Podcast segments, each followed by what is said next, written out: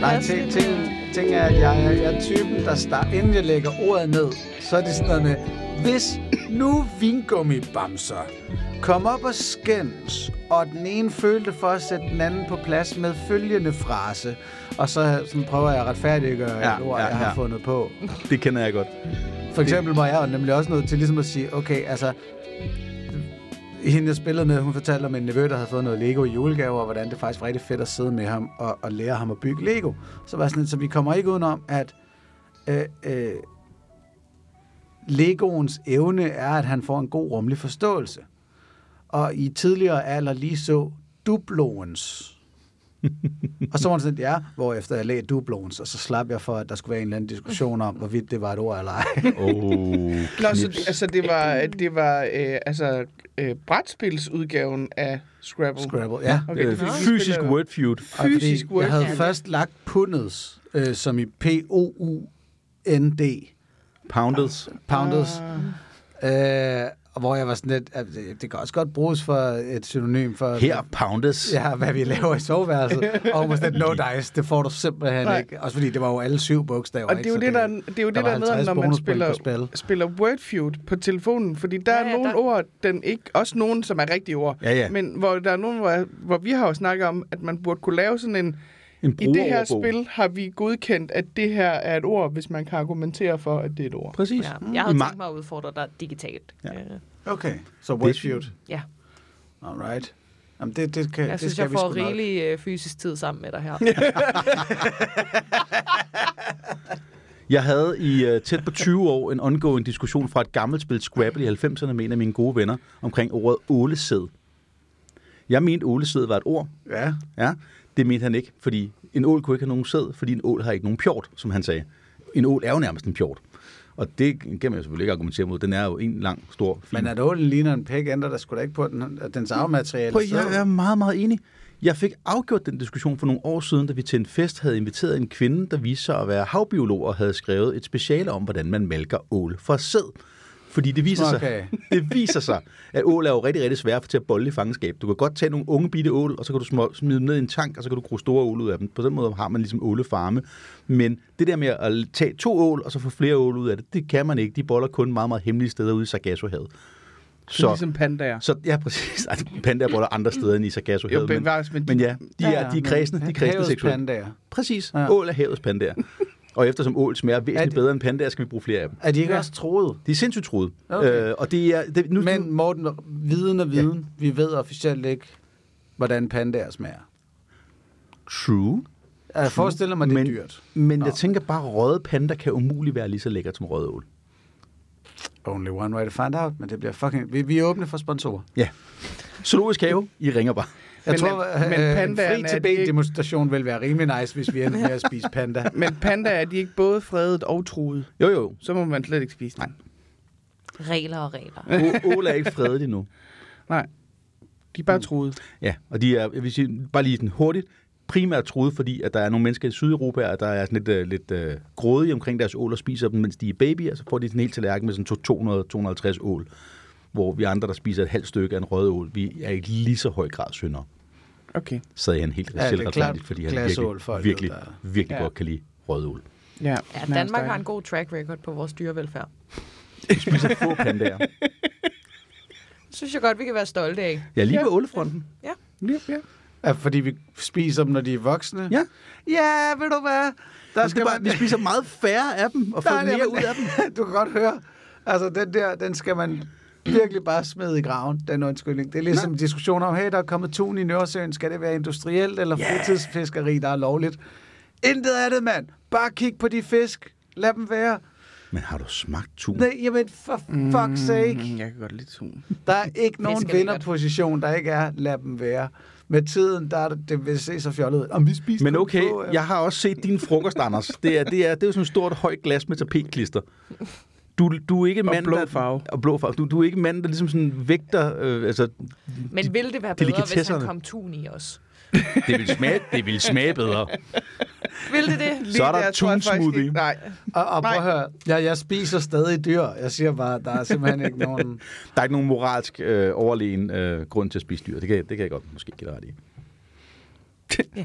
og så er stemningen sat. Hva? sådan. Ja. Eat pussy, not animals. Så er vi i gang. Hen under dynen, jeg hedder Anders. Det, Er vi i gang? Ja, nu er vi Nå, fucking for i gang. fanden. Øh, jeg hedder Cecilie. Jeg hedder Morten, og jeg hedder Anne. okay, og vi er alle sammen meget forvirret. Vi er meget forvirret. Vi er meget forvirret. Jeg troede overhovedet ikke, vi var i gang med at optage. Men det er vi. Jo, jo, Det det, er det har det. vi gjort længe. Ja, ja. Nå for fanden. Men det er også fordi, vi, kom, vi, vi, vi har siddet og snakket om noget, der ligger Hvad har jeg meget, meget langt væk fra, øh, fra det, vi egentlig skulle snakke om. det er faktisk rigtigt nok. Lige nu er vi i gang med, du, du er blevet optaget uden samtykke. Helvede altså. Optaget på Vil du redaktionen. med i vores podcast? Så er spørgsmålet, kunne du lide det? Jeg vidste jo ikke, det foregik, kan man sige. Nej, nu hvor du gjorde, nu hvor du gør. Jeg er meget indifferent omkring det. Okay, så det er ikke en audiofonisk awakening for dig endnu. Nej, det er det. Kan du lide Segway, Morten? Wow. Tog du lige et stab mod tronen på Segways der, var? Uh, indirekte Segway. Åh, oh, fuck, mand. Så fik man en Segway lige i smasken. Det er en flot segway. Tak skal du have. Ja. Tak skal du have. Flot. En sætning, ingen har hørt siden år 2000. En romantisk komedie, der starter i Silicon Valley. Flot Segway. Vi har mange, rigtig mange tømmermænd i dag. Det er som om, jeg er sødere med tømmermænd. Ja. jeg jeg orker er. ikke at kreere et godt comeback, så jeg roser bare. Det var flot. Godt lavet, Anders. Men til gengæld er det med sådan en let sarkastisk kun som det er flot. Flot, ja, det var flot, Anders. Flot. Det føles som et kompliment, der kan trækkes tilbage når som helst. Ja, ja. Ja. Det er sådan et uh, kom- kompliment på sådan en hundesnor med, med, Ja. med, med, hvad hedder det? Knap på. Med knap. Ah, ja. Ja, ja, ja. Det leveres med sådan en lille stjerne ved, og så er det som om fodnoten den bliver skrevet senere. og så ved jeg, om, om det egentlig var oprigtigt. Du er blevet komplimenteret uden samtykke. Og hvordan føltes det? Og give et kompliment. Ja. Ah, det ligger dårligt til mig, kan man. Det gør lidt ondt i, helt i maven. Ja. Nu, det, nu lavede du så fl- flot en segway, og så er vi kommet så langt væk fra den, at Vi skal faktisk bruge en ny. segway er ikke over i noget. Har du en anden? Jamen, jeg kom lige tilbage igen om, hvordan du havde det med at komplimentere. Er det blevet en awakening? Jeg, Jeg ved ikke, om vores lytter har gættet, hvad vores tema er i dag. Vi kunne også bare sige det. Ja, igen, det står, plejer det ikke at stå i titlen. Jo, jo, jo, Det er men hvad, hvad nu hvis så folk, der ikke har læst det? Okay, Hvad nu hvis. Spotify bare lige er hoppet hen på vores podcast? Det er rigtigt. Til alle de lyttere, så kan vi sige, Til den lytter, der ikke har læst. Okay, vi har sådan en dag i dag, hvor vi optager, hvor vi, nok alle sammen har været lidt længe ude i går. Ja. Så undskyld. men vi skal snakke om øh, sexual awakenings. Ja, vi skal. Ja. Jeg foreslår jer, om det ikke kunne være grineren at snakke om øh, de oplevelser, vi har haft, der har vækket noget. Noget seksuelt pigerne i os. Mm. Og så foreslog jeg det ind i vores gruppechat, og så sagde I alle sammen, hvad er det? Ja. Og så opdagede haft, jeg, øh, øh, at jeg er markant yngre end jer andre. Ej, jeg var, jeg var med dig. Det er rigtigt. Du var med mig. ja. Og så spurgte I, om jeg ikke lige kunne forklare det, og da jeg så skulle forklare det, så gik det op for mig, og fuck, jeg ved faktisk ikke øh, sådan 100% hvordan man definerer det her. Men jeg prøvede alligevel ligesom at komme med en definition, noget med, at en seksuel awakening, det er ligesom første gang, man oplever en seksuel mm. lyst på et tidspunkt, du ikke lige havde regnet med det på. Hmm. Så det er som regel, når du er teenager og oplever den første lyst, før du rigtig har forbundet dig selv med en seksualitet. Men det kan også være, at du opdager, at du var til et køn, du ikke troede, du var, eller til en kink, eller et eller andet mm-hmm. senere i livet. Og så har jeg lavet min lektier, Dygtig. Uh. simpelthen googlet det og fundet en... Jeg har lavet min jeg har simpelthen googlet. Jeg gik ind på en side og læste den, Sådan. og fundet en definition, og den har den været, så siger, at jeg har oversat fra engelsk til dansk. Sådan rimelig Dansk. direkte. Jeg er glad for, at du kan oversætte til dans. Jeg har oversat den til dans. Jeg vil nu lave et tableau for jer. For at se, om det inspirerer til en seksuel Det awakening. er så god radio, det her. Danmarks mest bohem podcast. Det er kun på grund af dine armbånd. Nå ja, de har formeret sig. Ja. Ja, hvad er det modsatte af en awakening? Ja. En, en, en, Seksuel okay, okay. sleeping over Anders' Seksuel sleep. en, en, indsøvn, en indsovning. Den er gået i hi. min seksualitet er gået i hi af Ja. at se Anders' Sexual hibernating. Nå, en definition på en seksuel awakening, det er øh, første gang, man oplever seksuel ophidselse eller lysten til at være fysisk intim med en anden. Så det er altså enten ophidselse eller lysten til at være fysisk intim. Nu har vi jo en sex-positiv podcast, så jeg vil bare lige understrege, der stod med en anden. Det kan selvfølgelig også være mm. med flere. Jeg vil sige, det er ambitiøst som første gang som 12-13-årig med det samme. og øh, få lyst til at kaste sig ud i øh, gruppeaktivitet, men jeg skal ikke udelukke det. Mm. Altså, det kan jo øh, ja, sagtens være øh, sådan op igennem hele livet, og det kan jo for eksempel også være første gang, man finder ud af, at man har lyst til at være sammen med mere end en. Ja. Ja. Hvilket vel ikke er skide usædvanligt, når man Nej. er helt ung. Nej, Absolut. altså, der Nej, tænker jeg da, og især altså, der, hvor hormonerne de banker rundt i hele kroppen, ikke? hvor man bare tænker, uh, det hele. Rimelig sikker på, at der er mange til teenage-dreng, der har fantaseret om en trekant. Det tror jeg bestemt. Men det er også øh, meget kulturelt bestemt, hvordan og hvornår man typisk oplever en seksuel, hvad hedder det på dansk, op og vækkelse? Opvågning. Vækkelse, ja. Åh, oh, vækkelse. Seksuel Lad os endelig bruge noget vækkelse. guddommeligt her. Åbenbaring. Åbenbaring. Seksuel åbenbaring, ja. Åbenbaring er et godt ja. Yes. Og Synes øh, det, vi agiterer for her fra et politisk synspunkt, er puderum på fritidsklubber, ikke? For Altid. ungdomsklubber. blandt andet. Her kan du spille pool herover og bordfodbolden. Der er netcaféer herinde og puderummet. Her er der, Ja. her er No questions asked. bunkepool. Men øh, seksuel awakening adskiller sig fra øh, de børneleje, hvor der udforskes hmm. seksualitet. Primært fordi, at du ikke har fået kønshormoner endnu, så den ophidselse, som er forbundet med en seksuel awakening, kan fysisk ikke lade sig gøre. Og børns seksualitet og lege er noget andet end seksuel awakening. Øh, samme, Fint, fint. Nu samme, jeg vil stadig gerne have det på ungdomsskolen. Ja, ja. Sagtens. Samme hjemmeside skriver også, at øh, det, der sker i den seksuelle vækkelse, det er begyndende seksuel ophidselse, som frigiver serotonin og kortisol, nogle glædeshormoner. Når vi er ophidset, går vi ind i den første fase af sexual response cycle, hvor stadierne er begejstring, plateau, orgasme og resolution. Og det, oh. det er jo oversat jeg til opløsning, at man ligesom går fra det. Så Okay. en sexuel awakening, det er, når du oplever det første stadie i den her sexual response. Ja. Så det er første gang, du ser eller hører, mærker et eller andet, som får dig ind i stadiet af ophidselse, Okay. som sender signaler ned til kønsorganerne, og så vil du begynde enten at få erektion eller producere større klitoris, øh, lubricant. Den, Sekret. det, det ligner ikke mig, det er jeg på vej til at sige. Men Mm. mm. den begrænsning er jeg faktisk lidt irriteret over. Hvad for en begrænsning? Øh, at jeg kan sagtens forstå, hvorfor de går ind og siger, at sexual awakening, det er i, i lystens opstartsfase. Mm. Men et eller andet sted burde inden for spektrummet sexual awakening også være, at hovsa, jeg kan godt lide at blive nusset i håret til aftercare. Hmm. Eller, gud, lige det jeg kommer, vil jeg rigtig gerne lige trykkes her. Øh, altså, at det behøver jo ikke kun at være i forårsstadiet af orgasmecyklusen. Men, men der er vel også, øh, ja, jeg, jeg kan godt se din pointe, men det er vel også, øh, altså bare fordi man har sex, er alt jo ikke seksuelt. Det er måske også bare at lære altså, sig selv at kende, at man er en person, der godt kan lide at blive nusset i håret bagefter. Jeg vil snart sige, hvis det har noget at gøre med seksualakten, og vi er enige om, at aftercare bør regnes som en del af seksualakten, så er det seksuel aktivitet. Jeg tror i hvert fald, Anders agiterer for en bredere definition af den seksuelle awakening, og jeg tror godt, man kan arbejde med flere forskellige definitioner af den. Men lige nu kan jeg også mærke noget i mig, synes det er fuldstændig fucked up, at jeg er i gang med at udvide et metodeafsnit, som er det, jeg hader allermest. Så lad os endelig Og komme hvordan var det, inden, vi slutter metodeafsnittet, hvad var det for en side, du havde fundet det på, sagde Ja, du? øh, jeg vil lige øh, selvfølgelig lave en kildekritik, og Ja. jeg var inde på en hjemmeside, der hed øh, goodcleanlove.com. Ja, og hvad var Så det, jeg fandt ud af, blev- den kunne? Jeg blev lidt bange for, om det var en form for kristen øh, side. Rimelig hurtigt kunne jeg se, så havde de nok argumenteret lidt anderledes. Øh, men det er en side øh, for et firma, der laver økologisk glidecreme. Sådan. Hashtag Not sponsored Ikke, ikke sponsoreret. endnu. men det så meget lækkert ud, altså ja. økologisk glidecreme. Hvordan laver man ikke økologisk? Ej, jeg kan mærke, at det, ja, ja, ja. ja. Okay, ikke økologisk, det er det der med alle de lange ord, som glider herregodt. Og økologisk glidecreme, det, jeg Den er groet, den er groet den sted på Det Lolland. Og, det er sådan noget, der i- bliver rigtig klistret ret hurtigt, og faktisk lugter lidt grimt. Tappet fra et birketræ. Ej, så kan jeg ikke tåle det. Det lyder simpelthen som en kombination af svamp og allergi lige der. Harpix. Nej, det, Ja, ja, ja, det, det er ja. ikke det, glider ikke. Det er anti-glidecreme. Jeg er allergisk over for Harpex, så det, jeg kan lige mærke, at jeg kan økologisk glidecreme, så svulmer min del op. Hvad, hvad kan vi få øh, spons på? jeg har lige vendt 180 grader på det produkt. Ikke desto mindre, så er det jo et firma, som jeg antager øh, gerne vil, vil, vil... Fremme seksuel Ja, øh, lige sundhed. præcis. Så de er sikkert på det rigtige hold.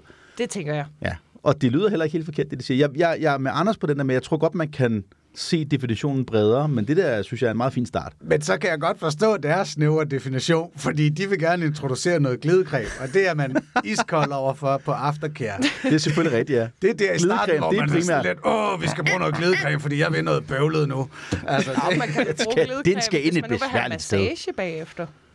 Ja, bagefter. det er det faktisk virkelig godt til. Øh, altså, Ja. ja. noget af det er i hvert fald. Bagefter, der så du helt chokeret ud. Ja, ja, ja, ja. Silikonebaseret glidecreme er godt til massage. Ja. Vandbaseret glidecreme, det bliver bare noget nas Det bagefter. bliver bare tørt.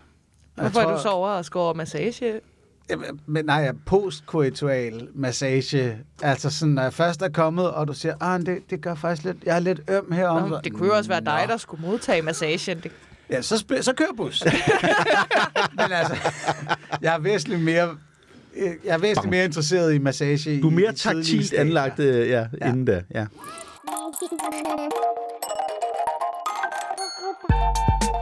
Men okay. Men jeg troede egentlig, at seksuel awakening, det var et sådan rimelig sådan popkulturelt øh, begreb, som vi alle sammen gik og sagde hele tiden. Er det kun mig, der bruger... Jeg tror, altså, jeg vidste godt, hvad, det, hvad du mente med begrebet, da du sagde det. Øh, men jeg, jeg, jeg tror også bare, jeg tænkte bredt som, når man opdager noget spændende seksuelt. Og det kan både være sådan, det er generelt, når man opdager sex, og når man opdager noget specifikt sex. Men Ja. jeg tror, det der forvirrer mig, det var lidt sådan et, øh, ja, det, det kan vi da godt sige findes. Men, for, men, men netop som du siger, det, er sådan, det er nok noget, som vi alle sammen ved, hvad er, men ikke lige tænker så meget over. Jeg er glad for, at, øh, at udtrykket findes, fordi jeg synes, det burde findes noget mere. Ja. Ja. Jeg, jeg vidste ikke, udtrykket fandtes, men, men øh, jeg har haft brug for udtrykket, for jeg har haft en, tror jeg, mm. en hel del seksuelle awakenings. Mm. Åbenbaringer. Øh. Tak skal du have. Guddommeligt indgreb i dit Også underliv. det. men hvor jeg har manglet øh, en eller anden, altså et term, hvor jeg sådan kunne sige, Ja. Åh, Det Jeg tror, jeg tænker som aha-oplevelser. ja. Ja, Altså, hvor jeg jeg, lige pludselig har opdaget, øh, lavet et eller andet nyt, set et eller andet nyt, hvor man er sådan, gud, Mm-hmm. sådan har jeg da aldrig kigget Præcis. på reagensglasset fra vanilje. Jeg tror, jeg har haft mange af sådan nogle oplevelser. Jeg tror, vi har snakket om det før, men nu øh, har vi jo en milliard kinks herovre i det her hjørne af podcasten. Øh, og, og, og kinks har det med at smitte på mig. Der er masser af ting, som jeg godt ved, hvad er, men som ikke rigtig siger mig noget. Men hvis jeg så bliver præsenteret for det af en person, som jeg synes er spændende, og som jeg kan se synes, at det her er spændende, så smitter det af på den måde. Så synes jeg lige pludselig også, det bliver spændende. Så bliver det ligesom koblet til et eller andet. Og pludselig er det en selvstændig kink hos mig også. Nå, spændende. Altså, Hvem har smittet dig? Det- Det, måske det- ikke navne. Hvem har smittet dig? Ja. Men det er der flere, der har øh, igennem tiden. Der, det, det Skal kan vi i gang gå- med noget smitteopsporing på Ja. det her? Hvem er patient zero på... Ja. Og det er jo et rigtig godt spørgsmål faktisk, øh, selvom det nok er en joke, fordi patient zero på mig vil jo være vedkommende, som på et eller andet tidspunkt i min meget tidlige barndom, før jeg kan huske noget, på en eller anden måde har gjort det spændende for mig, sådan noget med straf og smæk, og sådan noget, som jeg synes er super spændende, som jeg har synes var spændende siden, altså mine tidligste minder er fra, da jeg var to, to og et halvt år gammel, og på det tidspunkt, der har det været spændende stadigvæk, allerede hedder det. Mm. Øh, så, så jeg ved, jeg ved ikke, hvad, hvad, hvad eller hvem Patient Zero er. Øh, men altså, jeg kan godt jeg, jeg vil godt kunne, hvis jeg, hvis jeg ville navngive dem, navngive øh, ophavsmænd, kvinderne, til en del andre af mine lyster. ja, altså jeg sad og tænkte på min makker Anders. Uh, en af mine gode venner hedder Anders, da jeg var... Det er jo det er noget, jeg holder for en ven. Jeg har, jeg har den her ven. Det- nej, det det er ikke her- bare det er din det samme som mig. du har også bare kaldt Anders, og bare sådan, Nå, Anders, du er så god, du er så god. Jeg kan simpelthen ikke finde ud af, om jeg skal prikke til dig med, at det i virkeligheden er, du, er dig selv, du snakker om, eller om det er noget homoerotisk, du skal ud i. Ingen af delene, faktisk. Okay, altså, hvad siger det her, er- Anders? og, og det, man kan godt sige, det her er jo ikke som sådan en seksuel awakening, så meget som det bare er oplysning om samfundet mm. til borgerne. Altså, Anders var den der øh, halvandet år ældre ven, der forklarede mig, at hvis du flår længe nok i din tisser, så sker der sjove ting. Hmm. Og mm. åbnede min verden som Aladdin på et flyvende tæppe, da jeg var 10 år gammel. Seriøst, det, det, der er simpelthen nogen, der har forklaret dig, at man kan det. Det, det fascinerer mig bare vildt meget. Jo, jo, men det er der jo aldrig altså, nogen, der har forklaret mig. Det opdagede jeg helt selv. Nej, men fordi jeg var i gang med opdagelsen. Jeg, havde, jeg var nok også kommet derhen på et eller andet tidspunkt i løbet af de næste følgende år. Men Anders var jo netop det der halvandet år ældre, og det er nævnt, det er spøjst, at den sådan, der, er et eller andet øh, ny effekt, så var han sådan, dude, det der, check Det bliver du glad for. Altså, Det skal du til at Så prøv gøre. at hive i den nogle flere gange. Det bliver skide godt. Ja, ja, Det er bare, også et virkelig uselvisk råd at give. Det er virkelig smukt, faktisk. Det her, det bliver du rigtig glad for at vide. ja, ja. Og så, ja, ja, så det var altså, og det, jeg ved ikke, om det skal kaldes en seksuel awakening. Det, den mest basale mm. af dem. Den bliver faktisk øh, samme øh, glidecremesfirma, øh, hashtag ikke sponsoreret, gennemgår de fem typiske scenarier, hvor man oplever seksuel vækkelse. Mm. Og det, den første er, når man begynder at undersøge sin egen krop, og lige pludselig netop op der, hov, der var et område, der var spændende at blive ved med at undersøge her. Der var et hul, man kunne stikke Ja. noget op i. Lad os prøve det. Der er plads til ting. Mor, kan vi købe mere vanilje? Skal vi kun have vaniljekrans i december, eller hvordan? Kunne vi udvide? Ja. Fik faktisk, da jeg gik på efterskole, så fik vi tit sådan en uh, svinekam-agtig steg med sådan noget vaniljerub på. Det lyder konfust for mig. Ja, det var også meget konfust. Det var hende kantinedamen, der skulle bruge en undskyldning. Ja, det vækkede heller ikke noget i mig. Svinekammen lå der kold. Nå, men det er, ja. De fem typiske scenarier er, man undersøger sin egen krop, så er det dit første crush, partner, romantiske følelser, så er det popkultur og øh, celebrities, og så kan det også være, når du første gang finder et safe space, er der også mange, der oplever en seksuel vækkelse, simpelthen fordi det er første gang, du er et sted, Mm. hvor det er tilladt, eller det er rart. Hvor du, hvor du er, er, er Hvis velkommen du er vokset op i et miljø, hvor sex har været meget, meget udskammet, så kan det være, at du slet ikke har altså, åbnet op for at kunne opleve seksuel lyst. Så, så er det først, når man så kommer hen i et miljø, hvor du ligesom føler dig sikker, mm. at det indtræffer. Og så den femte mest almindelige, det er øh, sent i livet, at man opdager et kink. Mm. Mm. Okay.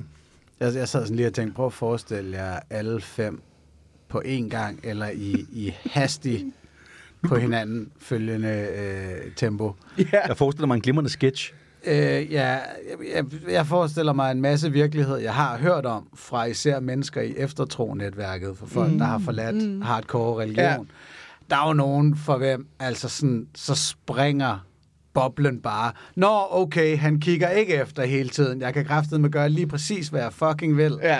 Og jeg er 32 år gammel Ja. og bor i en stor by. Ja, så kom i gang. så er der nogen, der går fucking amok. Og har Tinder. ja. What? De er i min lomme. Og et dankort, der virker ned til sexshoppen, så kører vi grafen. Ja. ja, ja. Ja. Du behøver slet ikke have vanilje inde i den der. Man, man kan få dem uden krydderier. Og, og tykkere. øhm, Markant større. altså, jeg tror, øh, hvis jeg må øh, starte med at snakke om noget Ja. mine seksuelle awakenings, fordi jeg havde jo... jeg, var, øh, jeg var ret godt med på teorien om sex, inden jeg overhovedet havde nogen form for sex første gang. Fordi jeg læste alle bøger på biblioteket med Mhm. noget, der bare lignede øh, noget, der fortalte om sex. Elle, bælle, bollebogen, sådan kysser du godt, det her, det er din orgasme, et eller andet. Alt var jeg bare... Per, per Ida Minimum hed en bog på mit, mit skolebibliotek. Ja, det kan, Ja, det, jeg kan ikke huske, hvad de Det alle sammen hedder, men jeg Det har jo, handlede en, øh, mest om reproduktion, men altså, det var rigeligt kinky. jeg har jo øh, en et, øh, otteårig. et, et nært familiemedlem, der arbejdede på biblioteket, som ligesom bare kunne låse bøger med hjem, når nu jeg havde brug for det. Så øh, da jeg begyndte at in- interessere mig bare en lille smule for, hvad sex var, så blev der kraftedet med låne bøger med hjem. Og jeg kunne det hele, altså på teorien, før jeg overhovedet var klar til noget med sex. Så jeg tror måske, at jeg har været sådan... Alt for mig var sådan en uh, mulighed for seksualitet-agtig. Og jeg var kan- det bare sådan en, øh, det her det er meget, meget spændende at læse om, eller var der også på et eller andet tidspunkt, hvor du ligesom kunne mærke, sådan, nu sker der et eller andet i min krop? Altså, jeg kunne helt klart mærke, at nu sker der noget i min krop. Jeg synes, det var meget spændende, når de gik i detaljer med at fortælle, hvordan man stimulerer, om det så var øh, klitoris eller pikken, eller hvad det var. Altså, alt sådan noget med kønsdel var jeg bare sådan hardcore, ja tak, jeg synes, det er fedt. Mega fedt. Og var også, altså, eksperimenteret med, da jeg fandt ud af, hvor det hul det sad, der blev der proppet ting derop. kan man sige. men det gjorde der. Det var alt fra, øh, øh, øh, øh, hvad hedder det, roll-on deodoranter til hårbørst. Alt muligt kom derop. Også ting, hvor jeg tænkte, det er ikke sikkert, at det nogensinde kommer ud igen. Øh, Skat, har du set kagerullen? ah, Men- for helvede, Anne. men det er jo sådan en, for mig er jo penetrationsdelen af sex er jo en, en, altså sådan, nærmest det fedeste i hele verden. Jeg synes, der er rigtig mange andre ting ved sex, der også er fedt. Men jeg elsker at blive penetreret. Hvis der sidder der- lyttere her, øh, som øh, undrer sig over, hvad det var for en lyd, det var Anne og Anders, der high-fivede. Hvad var det for en Anne high og five? Anders, der high-fivede. Og sådan en sexual awakening, du. øh, altså, Det viser sig, at Anders er også fan af penetration. ja, altså, første gang, jeg stak den op i en dame, der... Det var Ja. da også en lille awakening. At hun faldt hurtigt i søvn, skal sige, fordi det gik også stærkt. ikke? Imens. Jo, men altså, jeg kan bare, jeg synes, det er så fedt. Det er så fedt at blive bollet. Altså, det, det er så fedt. Var det ikke i sidste afsnit, vi snakkede om high fives Jo. under sex? Jeg kan mærke, jeg stadig ikke. Det gør stadig ikke noget for mig. Ej, men så lad mig da tage den over på et mere, øh, mere sårbart punkt, altså som mange mænd måske også har luret, den der awakening, når man finder ud af, hey, man kan også penetrere mig. Gud, hvor grineren. Nå ja, den er spændende. Det kan også noget. Ja. Ja. Og, jeg Og det kan noget helt andet lige pludselig. Gud, hvor grineren. Den store skaber har i al sin øh, alvidenhed gjort det her grineren for os mm-hmm. også. Kommer ikke udenom. Det er enten hans plan, eller også så er evolution rigtigt. Udfordring sendt videre til de få kreationister, der hører vores podcast. Kan du huske første gang, du fik øh, lyst til lige at mærke efter? Øhm, måske. Fordi det overraskede mig lidt. Jeg tror, jeg har været øh, en 3-24 og gik på mit journaliststudie, fordi jeg havde egentlig ikke selv tænkt i de baner. Og så lå jeg bare øh, og pustede ud sammen med en dame, jeg så på det tidspunkt, som sådan lå og nussede lidt rundt omkring på mig, og så lige så nussede hun igennem der. Bare sådan, altså ikke gik i gang sådan, Bare Sådan hardcore. rundt omkring. starter sådan en cementbord. Nej. okay, onkel Stewart. Sorry. Nej, men hvor jeg var sådan, hvad fanden? Nok også sådan, jeg tænker, at balladen er, at det er også et kloaksystem. Det Ja, ja, kommer vi bare ikke udenom. Mm. Og derfor så, havde- inde i mit hoved, havde jeg nok ikke rigtig overvejet det før der. Og hvor hun var sådan lidt, mm, så var det sådan, nå gud, hey, hvis hun synes, at det er frækt, så kan jeg også tillade mig det. Mm. Mm. Og kunne tillade mig at vel forstå følelsen i en anden kontekst, end jeg var vant Mhm. mm-hmm. til. At enten så var det et termometer eller noget nedtur, der, der kom derhen af. Ja. Og, og nu sådan, nå, hey, vent, det kan også være en sød finger. Hmm. Øh, det var nok awakening. Ja. Altså, jeg synes jo også, at den slags kan være spændende. Og jeg tror, jeg opdagede det meget tidligere, sådan rent øh, fysisk, at altså, følelsen var rar. Mm. Øh, og jeg, Preben. ikke så tidligt. Øh, men jeg tror, det har startet for mig lidt ligesom med alt muligt andet med, at det har været sådan øh, nogle, nogle mentale billeder af, altså det, det, det, det psykologiske aspekt i, når der kommer noget den vej, så er det fordi, der er nogen, der gør et eller andet ved en. -agtigt. Det synes jeg var, måske har været Ja. spændende. Men så har jeg sådan prøvet, altså hvis jeg har rørt mig selv, fundet ud af, okay, der er et eller andet, der er der, der fungerer fysisk for mig her. Der er noget, som stimulerer mig fysisk ved den her. Så jeg, jeg har et minde om, at jeg som relativt ung teenager har, jeg havde, og det vil jeg godt lige af, øh, jeg vil, jeg vil, det her disclaimer, det er ikke et tip, det her. Men jeg havde er det meget, en af dem, der kunne være endt som en munter anekdote for en skadestuelæge? jeg havde en meget stor glaskugle. Åh, oh, nej, nej, nej, nej, nej. Det har jeg senere lavet mig fortælle, de kan sidde fast. Øh, Ja. Også for den var kuglerund. Sjovt nok, for det er glaskugler. Øh, men forestil dig... Anne, hurtigt, undskyld. Er det første gang, du hører den her anekdote? Ja. Fedt, jeg synes, jeg kunne se det på dit hoved. glaskugle, øh, diameter som en, en, en gammeldags 5 krone. Øh. Og det, der var med det, var, at den var nemlig lige præcis så stor, at, den, en at gammeldags 5 kroner. Hvornår har 5 kronen ændret sig? Og 5 kronen er mindre du er nu, så ung. end den Du var er i, i så 80'erne. ung. Den Ja. var endnu bredere dengang. Vi snakker en 3-3,5 gode øh, centimeter. Jeg vil sige i hvert fald 3 cm. Ja. Det er en tre, det passer godt, ja. glaskugle, er der. Det, der var med det, var, at den var nemlig, den var nemlig, den var nemlig stor nok til, at den gled ikke bare op, men jeg kunne ligesom sådan, jeg kunne trykke den sådan ind, og så sådan have den placeret mellem mine baller, så den ligesom sådan trykket det sted, hvor jeg synes, det var spændende, imens jeg onanerede. Og det kunne noget for mig. Øhm, Ej, det Men- gået så galt, det der. men det, ja, det kunne det sagtens. Men det er det. Ting er sjove, Ja, ja, fordi nogen kan miste et øje. Præcis. Også Men det, et sjove, men det sjove var, at det var stadigvæk på et tidspunkt, hvor jeg havde meget svært ved at sætte, det- koble det sammen med sådan ægte fantasier og sådan noget, fordi det var på det tidspunkt i mit hoved, det kom først lidt senere, at øh, hele min kan man sige, submissive side og sådan noget kom lidt frem. Jeg havde ikke forstået den på det tidspunkt, så det, var, mm. det virkede bare, det virkede forkert og mærkeligt og, og sådan udefinerbart. Jeg kunne godt se, at der var et eller andet ved det, der var spændende, men jeg kunne ikke få mit hoved rundt om, hvorfor og hvordan det kunne være spændende. Der ligger faktisk noget kulturelt der. Helt bestemt. Jeg kan være ked af, nu har jeg har to ældre brødre, og følgelig så var jeg allerede klar over, hvad det hele kunne bruges til. Mm-hmm. Jeg kendte til teorien, ligesom Anne snakker om, før jeg begyndte at røre ved lortet. Mm. Hvor jeg tænker, gud, hvor ville det måske have været spændende. Nej, hvor skal jeg stoppe med at sige gud. Hvor ville det være- have været spændende at, at opdage det lort, uden at kende til mm. funktionaliteten. Mm-hmm. Og bare tænke, nå, okay. Det er rart. Det er en støvsuger, det er en stikkontakt, hvad har vi ellers, man kan... Altså, Ja. sådan, Støvsugeren. Har du også været på den? var det virkelig støvsugeren, du ville lade mig, mig om før stikkontakten? Ja, Stikkontakten er meget lille, Anders. ja, har du set min... Ja, du har ikke set min 10-årige penis. Så Men skal ikke stikke dilleren i stikkontakten. Nej, det virker meget bedre med støvsugeren. Men er, er er støvsugeren, er det rart? Det er, hvis man ellers, hvis man ellers har en eller anden form for formålsstykke, som passer til ens udstyr, så kan det være rigtig, rigtig rart. Den laver sådan en fornemmelse, som kan være alt efter, hvor meget forhud man har. Kan være, hvorfor er det, I skal lave den lyd? Det er mig, der skal klippe det her lort. Sidste gang var det Anders. Men Hvad er det? Hvorfor gør I det der? Fordi det er den lyd, støvsugeren laver, når du støv- stikker din uh, pre-adolescent. Okay, jeg har et spørgsmål rent støvsuger-wise. Ja. For vi er enige om, selv når støvsugeren suger på sit blideste program, Ja. hvis man lige får den, hvis den lige kommer til at sige, så den sidder fast. Mm, det er ikke det, der Det meningen. er ikke rart, Nej, vel? det er heller ikke det, der er rart. Så suger man vel lige hovedet af. Nej, det gør man trods alt ikke, men det er bare ikke specielt spændende. Okay, det, det er jo ikke en Dyson. altså, så kraftig Vi det var en nilfisk fra efter 80'erne. Det er sjovt at tage en hund med hjem og være sådan, Nå gud, er du religiøs? Nej, jeg havde et uheld med dig. Så Jeg husker det som om, Dyson for flov glansen af din penis. det er en god Superior engineering. hashtag ikke sponsoreret. Jeg, jeg husker oh. det som om, at øh, det den kunne var, da jeg endelig fik øh, fashionet et mundstykke, der ligesom passede til, til min anatomi, ud af noget køkkenrullerør og et eller andet halløj. Så det der med, at der netop... Du bollede ikke støvsuger for sjov. Nej, det gjorde jeg ikke. Det kunne jeg slet ikke. Det var ramme alvor. Nej, det, jeg fandt bare ud af, at jeg passede ikke sammen med selve støvsugerrøret. Undskyld, farmor, hvis der er nogen, der hører efter. Det... Nå, men, men, men det, da jeg endelig fik det til at virke, det var, det, det var ikke det der med vakuumdelen. Fordi det der er rigtigt, så sidder det bare fast. Det sker der ikke så meget ved. Så kommer der en masse blod ud i den. Det kan du også gøre med en pumpe og sådan noget. Det er ikke noget for mig.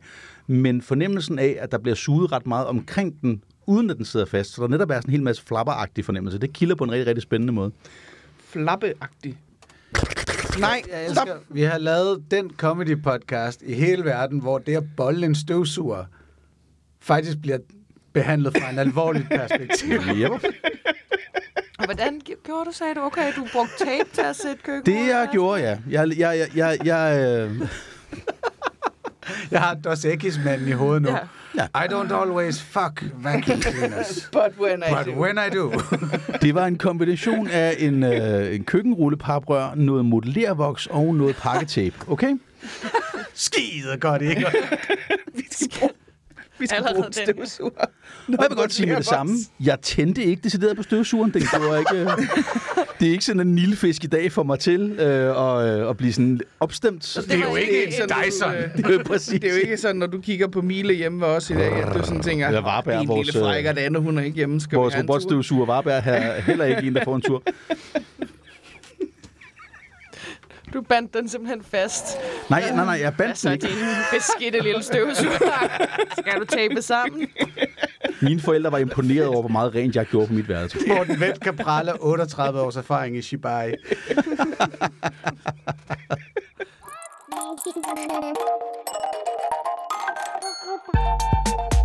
Så vil jeg godt byde ind med Ja, ja, tak. Sexual Awakening. Yes. Øh, som jeg også sendte til jer i gruppen. Det, jeg klart forbinder med Sexual Awakening, det første billede, jeg får ind i hovedet, det er Chico fra Kim Possible.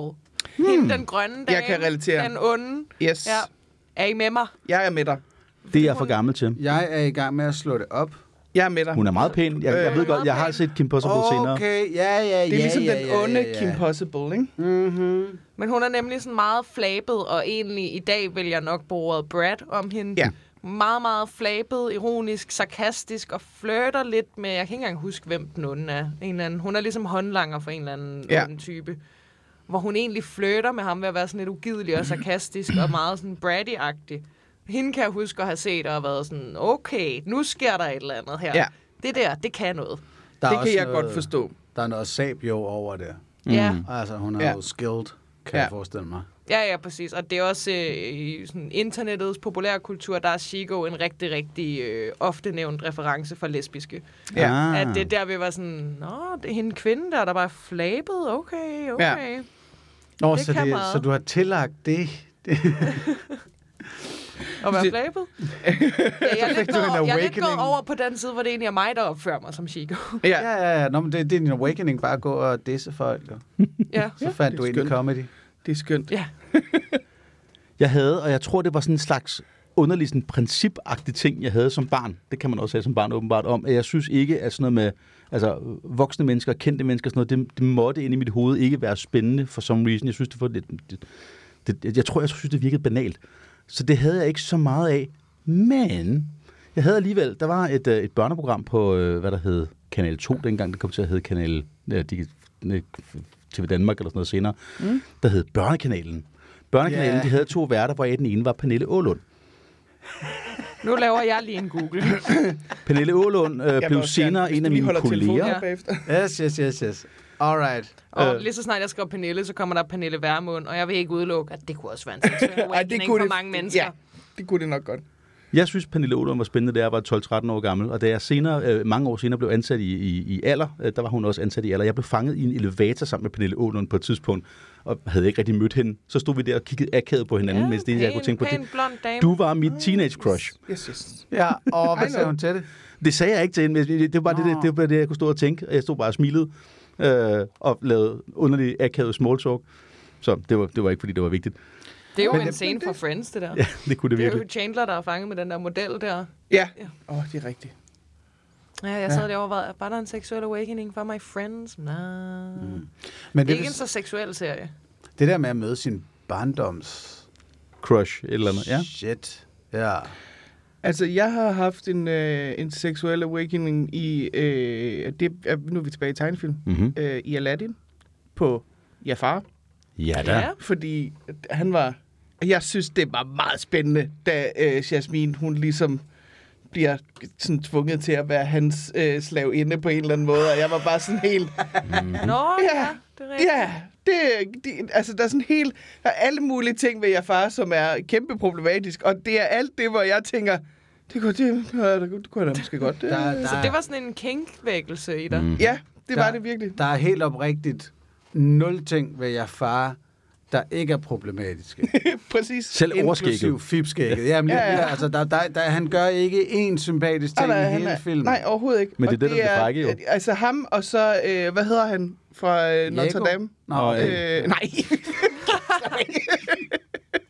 øh, præsten Frollo. fra, ja, Frollo fra Notre Dame. Ja, han er endnu... Hvorfor er Hvorfor? han seksuel? Åh, oh, fordi det er alt, det er sådan noget, det, det er sådan noget synd. ydmygelse og udskammelse og sådan Den noget, der- hvor jeg bare sådan helt, altså... Altså, han bliver Fro- Frodo, Frodo, Frollo, Frollo. Frollo bliver altså et kæmpe kink for mig. Altså, og det ved jeg, han... Altså, jeg far og Frollo i kinkverden, Mm-hmm. Det er... Øh, it's a, it's a Men er det Frodo, der bliver udskammet? Nej, nej, nej. Nej, nej, han Frollo, han er jo... Ja. Nå, Altså, så, så, så, så meget hvad fanta- fantasien er jo, at Frollo han render rundt og er ved at få komplet blue balls over hende der Esmeralda, ikke? Mm-hmm. Ja.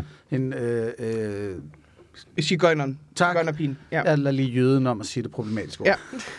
Men det er hun i den film. Hun Jeg er sigøjner. Jeg, jeg, Det siger jeg, de. Jeg ledte efter Roma. Ja. Det, var det siger de Okay. ikke. Nej. Hun er i hvert fald øh, smoking hot, hvis man ikke lige overvejer øh, hygiejnestandarden i øh, Frankrig. i Ja, men det er, der, der er 1500-tallet. ingen hygiejne i tegnefilm. Nej. Intet Så, lugter i en tegnefilm. så Frollo, han vil bare helt enormt gerne fucking øh, pryle hende. Og fantasien er vel så, sæt jeg var hende, når han fik lov. Ja, Det er noget af den stil. sådan Og det der jo er... det, genstand for det, den udløsning. Ja, og det der jo er, det er jo, at Frollo, han er jo sådan noget overhoved for kirken på en eller anden måde. Eller jeg ved, han, hvad er han? Han er en eller anden form Ja, for kardinal, tror jeg. Eller Ja, sådan noget der. Øh, og han er meget sådan, øh, hun er problematisk, fordi alt muligt, og, sådan, altså, og samtidig så er der jo en hel masse utugtig. scener, hvor man sådan, han dufter til hendes hår, og det, altså han er jo Den er kæmpe liderlig. sindssygt sensuel. Og han, han udskammer alt det, han selv gerne vil have. Og det er sådan en, der er bare sådan en, okay, hvis han gav efter for det der, og så bare... Der Voldsom en- konflikt, kunne jeg da lyst, godt, kunne jeg da godt primal blive energi. bedt for, mens han bollede mig rigtig hårdt. Altså, det, ja. det, det er sådan en... Det er sådan en... Øh, øh, altså, der er ret mange af de der Disney-film, hvor de har sådan nogen, hvor jeg ved, at der, der kan jeg mærke, ja, det er altid de onde, jeg synes er spændende. Jeg synes Ursula i... Ja, ja. Øh, i det, altså, det kan være, Det kan et helt med på. afsnit om Disney-figurer. Ja. Velkommen til Bibbidi Bobbidi Podcast. Yeah. Særafsnit. Det gider vi godt. Jeg har altid haft to Det kan være, vi skal invitere Mads Holm og Natasha Brock ind til bare at lave sådan en seksualiseret Også fordi det er- Disney-podcast. Jamen jo, jo, jo. Det- det skal vi. Også fordi det er jo øh, hver sin ende af, af seksuel spektret, ikke? Ja, Hvem Altså i forhold til, altså Natasha er jo meget sådan onanerer hver eneste dag, og Mads er sådan meget øh, sent inde i sin... Øh... Hmm. Det kunne jeg mærke, det vidste jeg ikke om Natasha, og det... Og men det har hun sagt, Ja, ja, det har ja, hun ja. sagt offentligt på, øh, altså i, i Altså, der, der er to grunde til at følge Natasha på Instagram. Okay, tre, hun er også grineren. Men ellers test af bagværk og test af onaniredskaber. Ja, Hmm. og øh, fabulous outfits. ja. Fire grunde så. Right, Ja. right. Ja, fordi Albert nogle gange er med. Ej, hun har meget farverigt tøj. Hun går til den. Jeg Hun synes, er, er altså, så- nu hvor vi ikke længere har Daisy, så er det faktisk Natasha Brocks Instagram, man skal... ja. Ja, den anbefaling vil jeg også gerne stå bag. Men det lyder som en god crossover. Den synes jeg, vi Ja. kan gå efter på et tidspunkt. Så skal jeg gerne finde min, øh, min indre øh, uddaterede M-journalist frem og lave en top 10 over Disney-prinsesser, der burde dunkes til ukendelighed. Jeg tror også, der findes ret meget øh, Disney-porno derude. Ja, men det gør der. Jeg Helt vil sikkert. tro, Og, at og, Jasmin er mit bud på den, der Ja, er det mest populær. Ja. Mit gæt er, at det er sådan en som uh, Alice i Eventyrland, hvilket er ret problematisk. Uh, men, men, men, men min erfaring ud fra de mørke dele af internettet, uh, som, som, som maler Disney-figurer, og, altså, når nu vi er inde over Alice, The Mad Hatter, Mhm. mm-hmm. ja tak. Ja, Ja, sorry. Men, men, men altså, Rule 34 applies, uh, if you can think it. Altså, alle, alle Disney-figurer er der blevet lavet porno Jeg tror gerne, jeg vil Og en hel del. hurtigt caveat på den kommende top 10-liste. Top 10 over myndige Ja. Disney-prinsesser. Der så kan du Så kan du ikke tage, så kan du tage dem alle sammen. Ja, det er lidt Der. Jasmine er jo kun 14, ikke? Ja, er Ja, vi ja. nede i? Ja, Den hun lille er- Jasmine er 14, den lille havfru er 16. Og, Pocahontas. ja, Pocahontas Ja. tror jeg nok er lidt ældre, men ikke meget. Shit. Moana? Ja, nej, nej. Hvor gammel er Klokkeblomst? Fuck! Skulle vi komme tilbage til seksuelle awakenings og væk fra børn eventuelt? Er, er, det ikke, er det ikke det tidlige oplevelse, vi snakker om her? Jo, men ikke, ikke... Ikke, nej, det var ikke det, jeg mente. Nej. Og det ved du godt. Ja, det ved jeg godt. Jeg har faktisk jeg har prøvet at sådan sidde og fundere over mine seksuelle awakenings. Jeg kan se et mønster i dem, Mm. at det øh, med kvinder har det været meget sådan en, øh, en visuel og en lystting. Jeg så også øh, Lady Gagas musikvideo, You and I, hvor Lady Gaga spiller både manden og damen. Og så øh, kysser hun sig selv. Det, hun spiller ligesom to roller, men det er hende. Den video gjorde meget for mig. Den så jeg rigtig mange gange. Fordi Det kan jeg Lady godt forstå. Gaga jo så var en mand, men stadig en ret feminin, øh, spændende, Mhm. mm-hmm. så mere lesbisk ud end mandlig.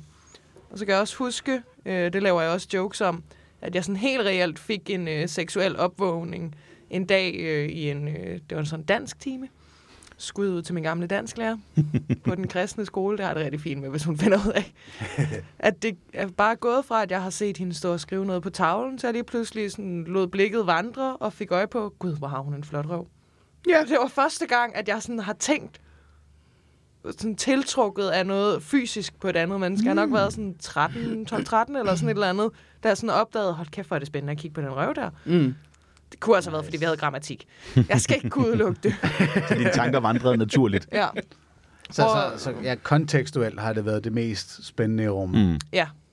Hvorimod med mænd, som jeg jo også er til, den er både kommet senere, min seksuelle vækkelse, men der har det været øh, romantiske følelser, der har sådan trigget en seksuel lyst til mænd.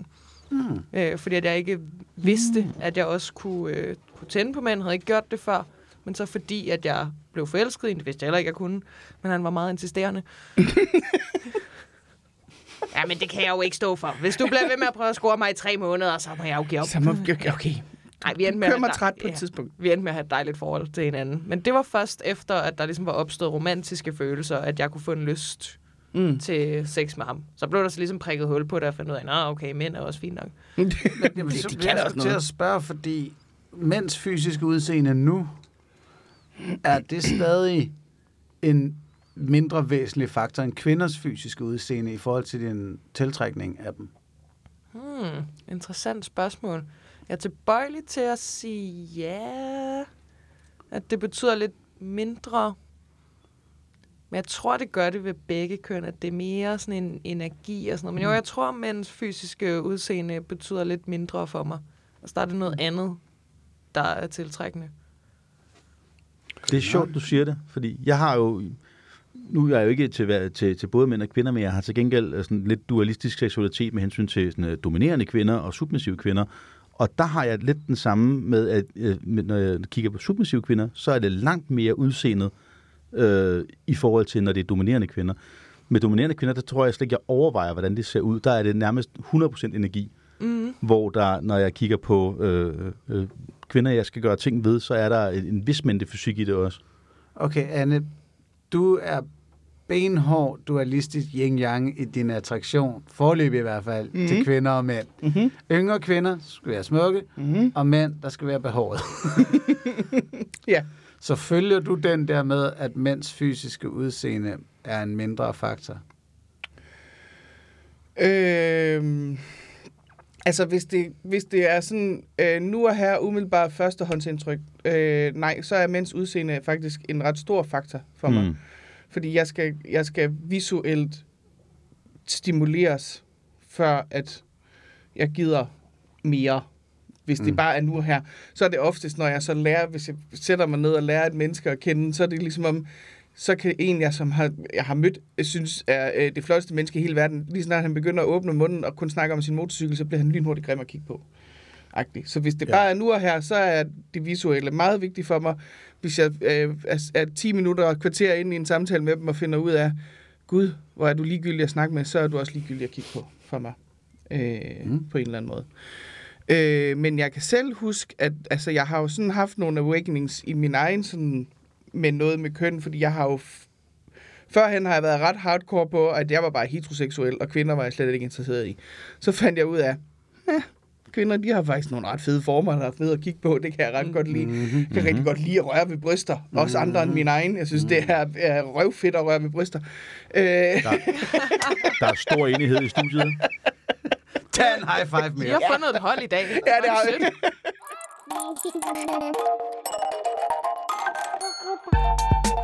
Jeg kan faktisk huske også sådan inden for øh, de sidste øh, par år har jeg haft en awakening i, at øh, øh, køn på alle fronter er...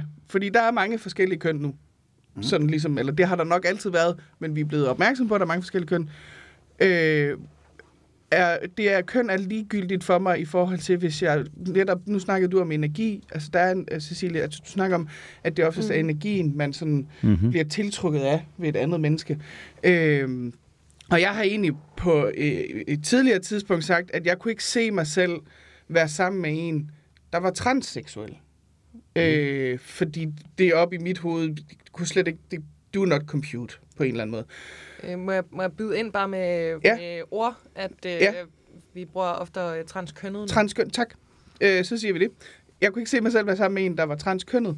Øh, så mødte jeg en, der var transkønnet, og fandt ud af, du er et røvfedt menneske. Der er jeg ret interesseret i. Der kunne jeg godt se mig selv lave noget med.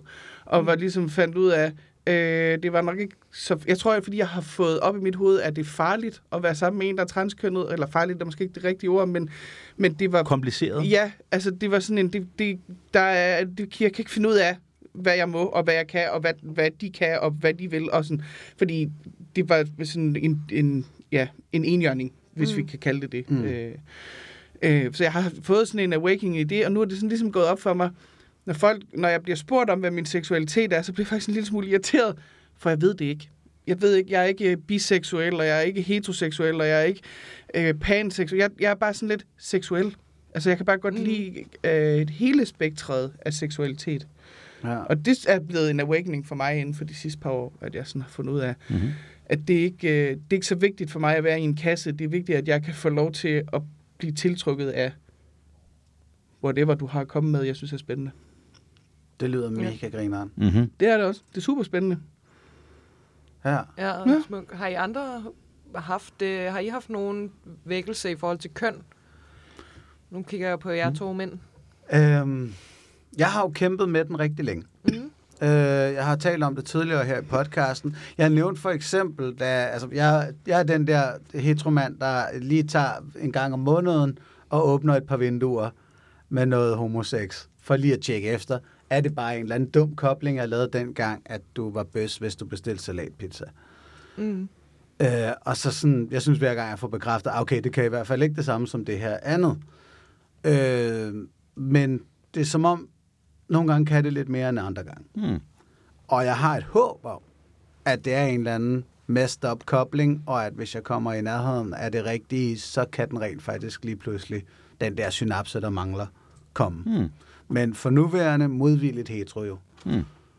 Øh, så hvad kan man sige? Jeg, jeg vil faktisk, jeg håber på åbenbaring. Der har ikke været noget øh, Harry Styles indover, der har fået dig til at, at overveje. Nej, der er ikke ham der, hvor jeg Nej. sådan tænker, åh, hvis det bare lige var Brad Pitt. Fordi Brad Pitt er nok den mand i løbet af mit liv, hvor jeg altid, sådan, i alle diskussionerne, Johnny Depp eller en eller anden, hvor jeg, så har jeg bare været ham der, hold du jeres kæft. Brad Pitt er bare head and shoulders lækre end nogen anden mand på planeten. Øh, men heller ikke der, tror jeg. Øh, Nej. Nej. Jeg ved, der for nogle år siden var sådan, øh, internettet snakkede meget i populærkulturen om øh, Ruby Rose, der lige pludselig kom ind fra højre, mm. som er en australsk øh, model og DJ, og hun spillede sig med i Orange is the New Black, Ja, tak. og er en meget, meget, meget flot kvinde, der også sådan, har lidt Justin Bieber-agtig look over sig. Der hørte jeg rigtig mange kvinder sige, nu er jeg jo ikke til kvinder, Ja. Men, men hvis jeg skulle, så skulle det da være Ruby Rose. Ja. At hun var lidt en vækkelse for rigtig mange. Hun er også enormt flot. Ja, og hun har, øh, hun har noget flabethed over sig, hvor Ja, man er er meget lidt, charmerende. Det kunne man godt tænke sig at sætte lidt på plads, det der. Jeg kunne også forestille mig, at der kunne have været mange, der nok har haft en seksuel vækkelse i uh, Princess Leia. Ja, Jeg det trækker kunne jeg på også det, godt. fordi at jeg ikke har set Star Wars, så jeg er i tvivl om, jeg hedder det er jo i hvert fald en klassik. Det er sådan en nørd-trope, at Princess Leia var, var, var, var en ting. altså, det er Også jo fordi der var noget med en håret, guldbikini bikini og sådan noget, ikke? ja, Men men, var det der er ikke også noget slave Ja, og lige noget over det? men det er jo nørdede teenage-drenge, altså, I 70'erne og 80'erne, ja. som vil bolle hvad som helst, der var på tv. Sandsynligvis. Jo, men jeg tror, at altså, det var jo det, der var popkulturen dengang. Jeg tror, der er mange, der har fundet et eller andet frem omkring det der med, at det var spændende, at hun var taget til fange. Mm. Øh, sandsynligvis. Ja. Er der nogen af jer, der kan genkende det der med, at det først er efter, I har fundet et, et eller andet safe space, at I har haft nogle seksuelle vækkelser? Ja. Jeg kan i hvert fald genkende det efter, efter Morten og jeg har mødt hinanden. Altså, der, et, cirka et år, måske halvanden, inden jeg mødte Morten, var der, jeg begyndte sådan at udforske min trang til BDSM-verdenen på en Den har jo egentlig, der har jo altid været et eller andet spændende i det der med afstraffelse og blive skældt. Jeg har en kæmpe stor ting for at blive skældt ud. Altså, jeg synes, det, der er- har en liste af mennesker, jeg godt kunne tænke mig at få en skideball af. Øh, altså, det er sådan helt... Øh, Gita Nørby står allerøverst på listen. øh, altså, det er sådan helt Det skulle være muligt. det, ja, ja, det, er sådan en, det er næsten seksuelt for mig at få en, en skideball af nogen. Jeg tror bare, det, det kræver, at du ser hende på gaden en dag. Altså, Det- og der er det også, jeg har også fået skæld ud, hvor jeg ikke synes, det var seksuelt. Men der er nogle mennesker, hvor jeg sådan tænkte, det, du kom, jeg kommer til at onanere til det her, når jeg kommer hjem. Det, det scenarie kan vi Øhm. godt opfylde. Til, til en eller anden fest eller sådan noget. Hvis vi nogensinde ser Gita Nørby, så får vi det på en eller anden måde, så skubber jeg til dig, så du spiller din drink på hende, eller sådan noget. Det bliver fucking godt, Anne. Men jeg kan, men jeg kan i hvert fald øh, genkende, at efter jeg sådan ligesom også er begyndt at komme i nogle klubber og sådan noget, hvor, hvor vi er ligesindede, at så er der plads til, at jeg kan få lov til at være little, for eksempel. Eller mm. sådan en hel masse ting, hvor der er, er rum til, og hvor det faktisk ligefrem bliver opfordret til det. Eller i hvert fald, at det bliver rost, når man gør det. At man sådan ligesom, "Åh, gud, hvor var det flot. Eller nej, og det er spændende at se dig i den her rolle, når man sådan lidt, mm. uh, det, det, det er sådan en hund, der står og lover med halen. Jeg kan også det her, jeg kan også det her. Det synes jeg er ret fedt at opleve. At der er rum og øh, forståelse, og der er ikke nogen, der dømmer dig, fordi du er til det her. Mm. Den tror jeg, jeg har fået løbende af at blive åben. Mm. Altså, det, der er jo virkelig noget i min hundevalpeagtige lyst til alle mulige andre mennesker, øh, hvis det giver mening sådan op gennem 20'erne som Mm. mand, der var jeg sådan lidt, hvorfor er det, vi finder sammen to og to, når vi alle sammen er så fucking horny hele tiden? Der er sådan et eller andet monogami, der bare ikke gav mening for sådan en småautistisk ja. knægt, ikke? Ja. Og så ligesom finde ud af, nå hey, vi er nogen, der har tænkt det samme som mig, og at du må skulle da gøre, hvad du fucking vil. Ja. Øh, så, så de der forskellige lyster, der følger med at bryde med normen. Mm. Øh, jalousien i, i cuckold-fornemmelsen. Ja. Den der ambivalente følelse af, what, er det min partner, der lige nu bliver tilfredsstillet af en eller anden anden? Øh, den awakening og hele forståelsen af den. Ja. Øh, jeg havde en eks, der snakkede om, at hun rigtig godt kunne tænke sig, du ved, sådan et scenarie med fem mænd eller sådan noget, ikke? Og, og jeg skulle fagne bare sådan, fuck, jeg, jeg har ikke fem dealer, sidst jeg tjekkede. det, det kan jeg ikke jo. Nej, Øh, og fordi det heller ikke er fem dealere på én person, det handler om. ja, det, fordi de kan ikke helt det samme. Nej, nej. nej. Skal de fandme være smidige. Ja. Øh, at sådan bare fagne bare det der med, "Nå, det kan jeg jo ikke tilfredsstille det der, det, Mm. og, og prøve at forestille mig at kigge på det, og alt sådan noget der. Det er sådan en, uden overhovedet nogensinde at have, have prøvet det, en awakening i sig selv, vel? Mm. At man bare anerkender, "Nå, men det, det er faktisk også frækt, det der. Det Ja. kunne, at, at, at begynde at høre om andres oplevelser, Ja. folk jeg er sammen med, og finde ud af, at det er pisse spændende, Ja.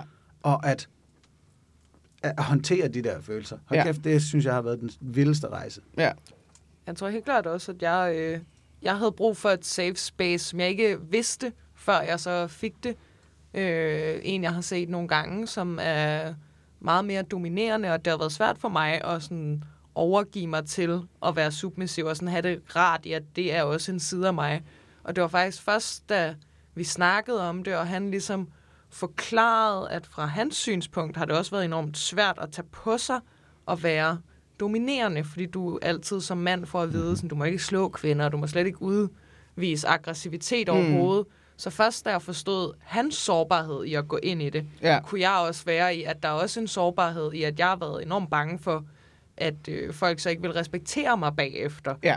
Og så vil jeg hellere bare slet ikke åbne, Ja. åbne op for at gå ind i at være submissiv, at jeg vil blive set ned på, eller gjort nar af, Ja, af det.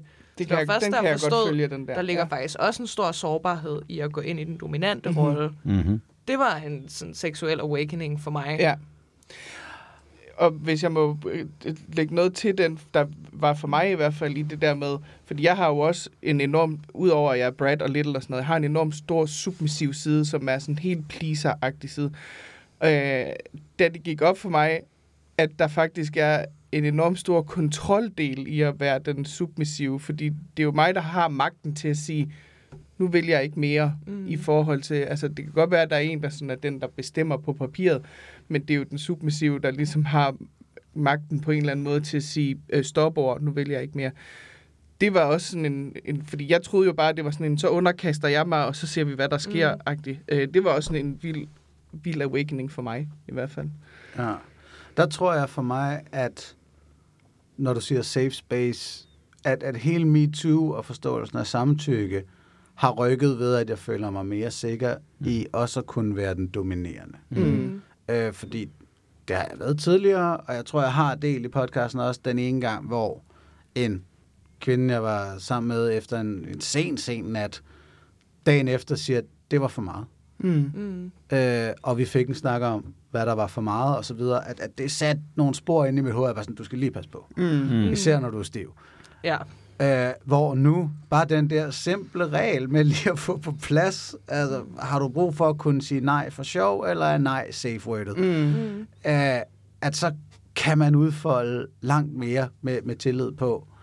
Øh, det er fucking genialt. og så skide simpelt. Så det der med at være, føle sig sikker i sin aggression, Mm. tror jeg ja. faktisk, det nok handler om. Altså til, til spændingsfeltet, nu hvor du snakker om sexual awakenings, øh, bag, det er allerede, da du nævnte det i vores forberedelse, så var jeg sådan, at jamen, det er den der knivsæk, som jeg også nævnt nogle gange. Altså comedy er bedst i gråzonen, hvor det kan gå galt, Mm. mm. og Matt Rife kan komme til at gå for langt med en blot øje joke. Mm. Mm. Øh, Og sex skal også nogle gange kunne ende i, au, au, au, stop lige en gang. Ja. Øh, så længe vi så fucking stopper Ja. Præcis. lige der, ikke? Man må Øh, gerne sætte grænserne på ydersiden af hegnet. Mm. Ja, men det frækkeste i verden, det er, au, au, nej, nej, det bliver ved. Ja. øh, og, Ja, eller sådan, drej lige 20 grader, og så fortsæt. Mm, ja. ja, tænk, jeg kan lide det. Sådan så awakening også kan ske for den anden. Og, og det rammesætning, hold kæft, hvor var det rart, at det faktisk kom på plads. Mm. Øh, og at King-communityet er blevet så meget mere åbent og mindre udskammet, sådan så alle kan lære, hvordan fuck man navigerer det der. Ja. Og forhåbentlig bliver ved med at blive øh, mere øh, åbent ja. og sådan noget. Der, det, der er nogen, der har sagt det der med, at kink er lidt det sidste skab, man kan hoppe ud af, var jeg lige ved at sige efterhånden. Ikke? Ja. Så puderum på, på ungdomsskoler. For eksempel, ja. Tilbage til den. Og, og, og snak i seksuel undervisning. ikke styre. Snak i seksuel undervisning om, at sex kan være mere end bare øh, ellebillebolle, ikke?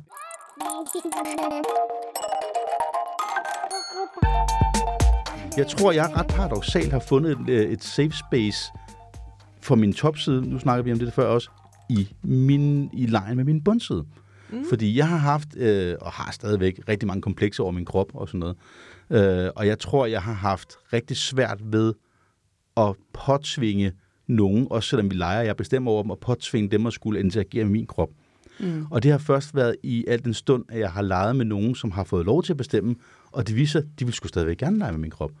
De vil faktisk gøre alle mulige ting, som jeg slet ikke havde bedt dem om, og som jeg måske sagde, af, af, lad være til, fordi de synes, det var sjovt at lege med min krop. Mm. Men, men den fornemmelse har måske øh, været med til at understøtte, at det er okay, at jeg bruger mig selv og mit fysiske selv øh, i en leg, også når det er mig, der bestemmer. Så det er sådan lidt, sådan lidt en underlig omvej, kan man sige. Den forstår jeg fuldstændig. Mm? Øhm, og nu vil jeg ikke forudindtage for meget, men du har tidligere sagt, Morten, at du vil jo gerne se ud, som jeg gjorde. Ja. Eller lignende, ikke? Og det er bare, jeg er, jeg har, Hvorfor? Fordi Anders er den ideelle mand. nej, men, men, men hen wow. til, at vi, vi har en kultur, Jeg har hvor, lidt man crush på Anders. vi har lidt en kultur, hvor at du som mand øh, kan lægge et billede op på Facebook, og du som kvinde lægge et billede op på Facebook, og der er ikke noget billede af en kvinde, der er så grimt, at der ikke er nogen, der skriver smuksak, og der er ikke noget billede af en mand, der er så flot, at der ikke er en af hans venner, der siger, dit grimme dyr, hvorfor forpester du internettet med dit fjes? Altså, det er en kultur, at en mand, han er grim, og en kvinde, hun er smuk, og vi skal ligesom køre på hinandens udseende. Mm. Hvorfor? Altså, hvor vi sådan ligesom kan sige, at men der, mænd får ikke mindre ved at kigge på he og sådan noget. Jo, vi fucking gør. Nå, rigtig meget. Og, og den konstante nægging af mandens udseende gør også, at, at man kan sætte, det kan sætte sig i, i seng og så videre, man tænker, ej, men hvorfor vil du overhovedet nyde min krop? Mm. Tilbage til hende der mm. på mit studie, hvor jeg var sådan lidt, var den her del af min krop, synes du virkelig, at, at jeg kan stadig have svært ved at forstå, hvorfor nogen Hmm. nyder at pille ved min krop? Ja. Fordi jeg er jo mand. Jeg er sådan Præcis. grimt behåret en, der er en Der, gang der ligger jo også noget kulturelt, det der med, at vi er Ja. vokset op med det der med, det, det er bare noget, de skal holde ud. Altså, vi, vi har jo vundet, hvis vi får lov til at Ja. gøre noget ved dem. Eller noget, Ja, får lov ja, ja, til at præcis. pille ved prinsessens ært, ikke? Præcis. Øh, fordi vi er jo bare nogle klodshansede baryler. Ja. Ja. Der, der ligger noget kulturelt der, uanset, tror jeg, fucking om du er Christoffer, mm. øh, eller øh, Master Fatmans lig. Mm. wow. Det, det, Den, den troede du ikke engang selv på, den der. Den var, man kunne se det på vej derhen. Jeg tror ikke på den her, når jeg er i gang. Jeg kan ikke stoppe den. Det, Ja, ja, ja. Den Jeg klipper vi bare ud. den er ude. Jeg synes ikke, at det er problematisk, at jeg ikke har lyst til at pille ved Master Fatmans lig, må jeg sige. Nej, Lige det, den det, del. den del synes jeg faktisk heller ikke er problematisk. Jeg tror, hvis jeg skal være helt ærlig, at i, i konteksten her og, og til formålet, der ville øh, tykmesteren selv, han ville, øh, han ville godkende, at vi brugte dem som eksempel, hvis det kunne hjælpe noget. Ja, Men det ikke hans faktisk. Ikke hans lig. Men, Jo, Men du fat i et eller andet en der. eller anden nekrofil med et større problem rent faktisk kunne få afladet, tror jeg, at The Old Fat Master vil være okay med det. Fuck, hvor er vi Ja, langt ude nu. jeg vil gerne høre, hvad det var, Cecilie var ved at sige, før du sagde den Det sætning. lyder Tak. væsentligt mere væsentligt. Kan vi komme det tilbage? Lort, jeg lige lukkede. Det var faktisk også for at... at Ham fra Nordic Waste synes, dig, at men- det var i overkant. Sorry, Cecilie. Jeg venter bare. Øh, Er du klar til at tage imod ros nu? Okay. Åh, oh, ja, vent lidt. Jeg har måske en awakening på vej. Mm, ros. Ej, men du har fat i et eller andet med, med køn og udseende der. Altså det, jeg sad også, da vi snakkede om det før, og tænkte, det er jo fucked, at jeg lægger mere vægt på kvinders udseende. Altså både for kvinder, mm. men også for mænd. Altså det betyder simpelthen mere for, altså, hvad jeg tænder på kvinders udseende. Og hvorfor fanden er det sådan? Vi må være blevet opdraget til et eller andet. Jeg føler mig også lidt mere clueless, når jeg er sammen med mænd, i forhold til, hvad jeg lige skal gøre ved mine hænder. Mm. Altså, hvor jeg skal Der placere har jeg dem en hel masse gode bud, men okay. Ja. Men, men inden du går, kommer med dem, Morten, så vil jeg gerne følge op på det der, Cecilie, fordi for at smide ros tilbage, det er et fucking godt perspektiv. Det er det nemlig. Ti, der er jo nok både en... 10. Det er jeg ikke, synes lige, du er var så rar at høre færdig. på, Du er ikke du helt færdig med at dømme, noget. Øh, jeg, jeg vil gerne indrømme, det, det er noget, jeg helt bevidst har søgt at inkorporere i mit sprogbrug, når jeg, især når jeg skal tale med religiøse. Ja. synes jeg, det er mega fedt at, at lave 10 i stedet for fordi. Øh, der er nok en genetisk og en socialkonstruktivistisk kom, øh, komponent i det her, hvorfor vi, vi går mere op i kvindens udseende. mm. Altså, mennesket er en art, hvor at kønnene har delt sig i deres fysiske udseende. Mhm. Mm-hmm. Og, og stille og roligt, så kvinder tænder på mænd, der er større end dem. Det er ikke alle abearter, der har den, men den har vi tydeligt. Mm. Øh, og allerede der sker der så en adskillelse jo, i, i hvem der er submissiv og hvem der er øh, top, øh, som udgangspunkt, Ja, ja, ja. ja. fordi sex er en voldelig og Ja, ja. magtfuld ting fra Ja. ja. sin udgangspunkt. Mm. Og derfor bliver det så til, at, at det fysiske udseende af kvinden skal bære sig hen imod, er hun god til at ligge og tage imod, og er hun god til at, at føde dem, der kommer ud af det, og man måske er det mere den fysiske størrelse, end den, den fine, flotte hud eller lignende, der tiltrækker ved en mand. Så der er det genetiske komponent, og så har vi så taget den øh, kulturelt og smækket den helt ud i potens på grund af et patriarkalt samfund de sidste 10.000 år. Og så er vi tilbage på kæphesten. De fucking svin, som for længe siden gik i gang med at fjerne den androgyne fornøjelse ved at krydse barrieren imellem de to køn, men mm. i stedet for at fastholde den så ben fucking hårdt. Mm. Og sagde, at sex kun var for reproduktion. Lige der, der begrænsede de os alt for meget. Ja. Udmeldelse.dk for det overstået. Rand slut. Mic drop. Så din, øh, din pointe er, at vi skal alle sammen prøve at være lidt mere kønsløse, eller prøve at eksperimentere lidt med begge sider. Mm. Faktisk ja. Helt klart. Jeg, jeg er lidt med Anders på den der. Altså, nu, nu øh, svarede jeg jo ikke før på det der med, hvor vi ligger hen. og sådan. Jeg har, jeg har en idé om, at, at vi alle sammen ikke... Jeg, jeg tror ikke, det der, det, jeg tror ikke, det er et binært system. Det er ikke enten eller, eller også er du i midten. Det, det, jeg tror, det er en sliding scale. Øh, og jeg tror, vi alle sammen ligger et eller andet sted på det spektrum, og hovedparten af os ligger nok i den ene ende af spektrummet, øh, men aldrig øh, op på 100. Det tror jeg i hvert fald vil være anormaliteten. Tilbage til ungdomsrummet, øh, puderummet på ungdomsskolen. Altså, hvis nogen sagde, hey dreng, nu drikker I to bajer, og så hopper I fem gutter derind. No questions asked. Det er faktisk- jeres bullshit det er med, faktisk, at noget er øh, bøs. Jeg har, Bare- sådan, øh, har lagt mærke til ungdommen nu til dags. Fordi jeg er nået af en alder, hvor det må jeg godt sige. Øh, men jeg har faktisk lagt mærke til, at jeg synes, at øh, der, der er noget, der er kommet bag på mig i forhold til, hvordan øh, mennesker i alderen, øh, lad os bare sige fra 18, fordi så er de myndige, og så op i 20'erne og sådan noget, de interagerer med hinanden, hvor jeg især med unge drenge, hvor jeg sådan kan se, at de, øh, selvom at de ikke øh, er, er øh, til deres eget køn, er de meget øh, kropslige med hinanden, og de kan sådan ligge og nus med hinanden, og de kan putte, og sådan, hvor på en måde, hvor det, det, der er måske noget seksuelt i det et eller andet sted, men hvor det måske egentlig mere er sådan en for som jeg synes er enormt fedt, som jeg øh, elsker, er, er blevet en ting, fordi det er jo noget, kvinder altid har gjort med hinanden, har bare lige, altså, vi har jo altid været sådan noget nus hinanden i håret og flet hinandens hår og sådan noget, hvor jeg bare sådan kan se, at, at, øh, at, at mænd gør det øh, mere, hvilket er kommet bag på mig på en vildt positiv måde. Og også øh, fik en historie for nylig med, øh, hvor den ene part, han var øh, homoseksuel, den anden var ikke, og den homoseksuelle var en lille smule interesseret i ham, der ikke var, og ham, der ikke var, havde ligesom gjort klart, det bliver der ikke noget af, men jeg gider godt sidde og holde dig i hånden, hvis det er det, du har brug for. Vi kan godt sidde og, og hygge og nusse og putte, hvis det er, men der bliver ikke mere af det. Og det var en, en tosomhed, de havde fundet sammen i på en måde, hvor jeg var sådan lidt, fuck, hvor er det fedt, mand. Nå, Det synes jeg bare var mega fedt, ja. Jeg er vildt glad for den udvikling, der har været i øh, sproget omkring mm. mænd, der øh, er intime med hinanden. Jeg kan ikke Mm. huske, om jeg har nævnt det i podcasten før, men vi er gået fra øh, no homo, så blev det bromance, til Mm. at nu bliver det slet ikke nævnt. Nej, nej. Jeg synes, det er så Nej, nu er smukt. det bare en ting. Nu er det bare en ting, at, at øh, selvfølgelig kan vi da gå og holde i hånden ned gennem gaden, uden at der er mere i det, end at vi bare er for en god venner, mand. Øh, Ja.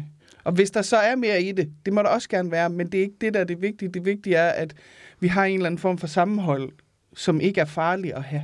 Men det giver jo også, det giver jo netop det spa- safe space, hvor der er et rum til, at man måske kan få en Ja, ja, netop. seksuel awakening, uden at tænke så meget over det, eller virkelig skulle opsøge noget bøsset information, ja. men bare ligesom kunne opdage det lidt mere naturligt. Jeg kommer i tanker om en samtale, jeg havde til, øh, var det forrige, ja det, det har jo været den aller sidste comedy gala, der var i operan, mm. hvor Victor Lander laver sin bed om ham og Johannes, der suttede pæk på hinanden. Ja. Og jeg talte med den her homoseksuelle fyr, som var lidt vred over, at der ikke var noget lidelseselement i Victors bed. Mm. Hvor han var sådan lidt, hvorfor skal jeg høre det der? Han har ikke oplevet nogle af de øh, sover og kvaler, der var for os med at indse, at vi var homoseksuelle og Mhm. kæmpe imod stigmaet og så videre. Og jeg var sådan, jeg prøvede at høre ham og, smage lidt på det, og min første indskydelse var bare, at det, det er Victor Lander jo. Ja, ja. Altså, Victor Lander er bare en stor hundevalp altid. Han er bare, alt, hvad der er. Ja, det er bare fucking optur. Altså, Altså. altså. lige præcis. Øhm, og efterfølgende, som I sidder og taler om det her, så er der bare sådan, jamen, det er Victors oplevelse. Ja. Og Victor og Johannes, for dem var det nærmest uproblematisk. Det var en, en, en, Det var eksperimenterende. en logistisk åbenbaring Ja. mere end en seksuel. Det var Ja. bare, jeg kan nå din diller. Ja, Altså, lige præcis. og den historie er den historie, og det kan måske godt være med til at få andre teenage-drenge til at tænke mindre kompliceret omkring det. Mhm. Mm-hmm. Og netop bare sige, at ja, det kan også bare være fuldstændig uden stigma og bøvl eller mm. lignende. Og nu smager jeg lige på den her. Ja, Ja. lige præcis. Jeg synes, det er, jeg synes, det er en smuk sløjfe, at vi starter med at snakke om seksuelle awakening, og nærmest får vækket os selv, vi får snakket os ind i. Bare prøv at udforske dit køn noget mere. Dit Ja. eget andres køn. Bare giv en gas. Ja. Og hvorfor comedy er mere moderne filosofi? Ja. Ja. Ja. Okay, den er også, jeg kan godt se Victor Landers piksutterbid og filosofi, men, Men, øh, men, men, Men det- nej, jeg står inden for det. ja, men det er godt, og det, øh, det er måske et meget godt sted sådan at sige, skal vi ikke have noget aftercare nu? Øh, Men som sædvanligt kom vi slet ikke så langt rundt om emnet, som jeg Nej, havde troet, vi nej. skulle. Men øh, det kan være, at vi samler den op igen. en Brænder du gang. ind med noget? Masser. Masser. Men, Men det det er jo heldigvis ikke være, sidste vi- afsnit ja. nogensinde, vi optager. Det kan være, vi skal finde ud af, om der er et helt afsnit i, at du skal give mig gode idéer til, hvor jeg kan lægge mine hænder på mænd. Ja. Vi, Det, tager, det er vi et helt laver andet et afsnit. særafsnit fra Glyptoteket. Ja. På denne marmor. Steder. Hvis du kigger på denne Davids figur, så vil jeg foreslå, at de placerer deres ene hånd her, her og her. 6 meter oppe i luften. Vi kan lave sådan en form for twister, bare øh, Uh, ja. hvor... Bare på mandekroppen. Ja, Så sætter vi øh, den En blå, statue, ja. blå hånd her, og foden her. Det er aldrig foden, men måske foden. Måske foden. Ja. Jeg har oplevet mange spændende ting med en fødder. Med en fødder. Med, Med med, en med, en fødder. fod. Med en fod. Og med fødder. Ja. Ja. Ja. Men er der Det- nogen, der har brug for aftercare? Der, der, der er en ting, jeg bemærkede, Ja. Mm. øh, som noget i mig. Bare, det satte sig i mig, og siden da så lå det lige om bagved mm. i et stykke tid. Helt i starten af det her afsnit, så øh, var Cecilie i gang med at lægge an til, hvad, hvad vi skulle tale om, og forklare den her research fra den der hjemmeside, hvor hun holdt en pause i en sætning, hvor hun sagde, jeg kom, og så først langt senere fortsat sætningen, uden nogen overhovedet lavede noget at punche et eller andet onkelagtigt. Og det gør stadigvæk ondt, kan Og jeg den, godt se på den, dig. Den, Den ligger den stadig nede i mig sådan, okay. bare, slap vi bare helt afsted med det. Men du punchede heller ikke noget nej, nej, nej, og jeg, jeg, muligvis føler jeg, at jeg, øh, jeg modnedes lidt i det øjeblik Ja. der. jeg kommer ikke til at nævne det igen.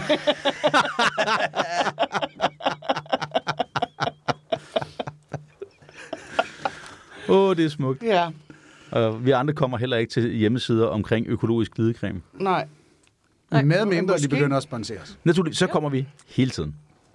Men kan man Jeg kan lave... mærke, at jeg er blevet nysgerrig. Altså, vi er da god reklame. Jeg er da blevet nysgerrig på, hvordan man laver økologisk glidecreme. Ja, det er der også. Jeg har lyst til at besøge den hjemmeside noget mere. Jeg vil gerne finde ud af, om man overhovedet kan lave Altså, økologisk om- silikone. Ja, det, det var, og det var jo det, jeg sad og tænkte, det med, hvordan adskiller man øh, økologisk og ikke økologisk, hvis det er sådan inorganiske ting. Altså, men hvis- selvfølgelig, hvis det er vandbaseret glidecreme, så er altså, det er økologisk vand. Man kan jo lave øh, øh, vegetable glycerin. Den er rimelig glat. Ja. Ja. Jeg tror ufarligt. Vi kommer herover fra e-cigaretrører. det er VG. VG. Ja, Ja, det giver Okay. større clouds. Ja. givetvis. Nå, men øh, aftercare-delen, folkens. Ja, nu bliver vi nødt til at have en form for aftercare, fordi jeg har indrømmet i podcasten, at jeg ryger e-cigaretter. Ja, Åh, ja. Uha. Det er meget øh, Er det skamfuldt straight, for dig? Straight er Ja, det er lidt. er det sådan nogle engangsnogen med USB-batterier, helt Nej, pisset, nej, som du nej. bare smider ud? Det er Nej, puffbars. Jeg har øh, ladestander derhjemme. Du blander min egen væske. okay, fuck, hvor økologisk. Blander min egen væske. Nu, nu, jeg kommer til at stille et rigtig, øh, for mig, lidt ulækkert spørgsmål, men det er inde i hovedet på mig, og det skal ud. Er der nogensinde nogen, der har lavet øh, sådan noget rygevæske af skedesekret?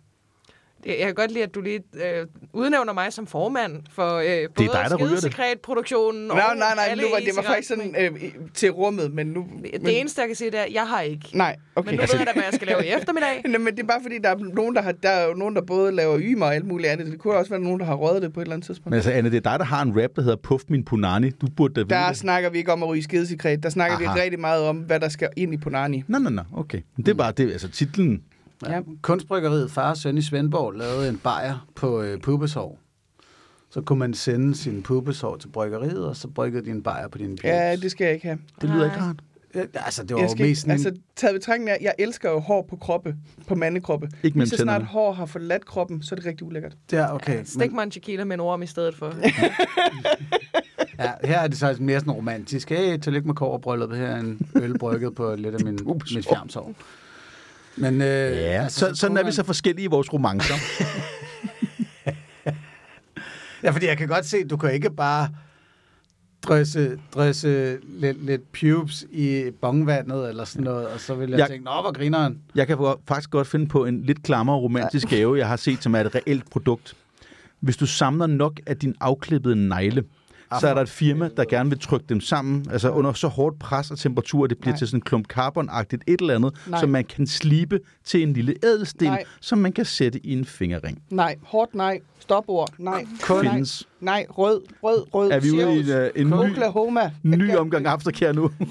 Vi er i hvert fald ude i en omgang aftercare, der snart er længere. Ja, nu går jeg lige løvens hule på den der. Hvis vi kan pivotere forretningen en lille smule i den Uffe Holmske retning, og gøre det til en form for gimmick, Nej. hvor vi sælger hvilesesringen til folk, der viser sig at være lavet af ting. afklip. Nej.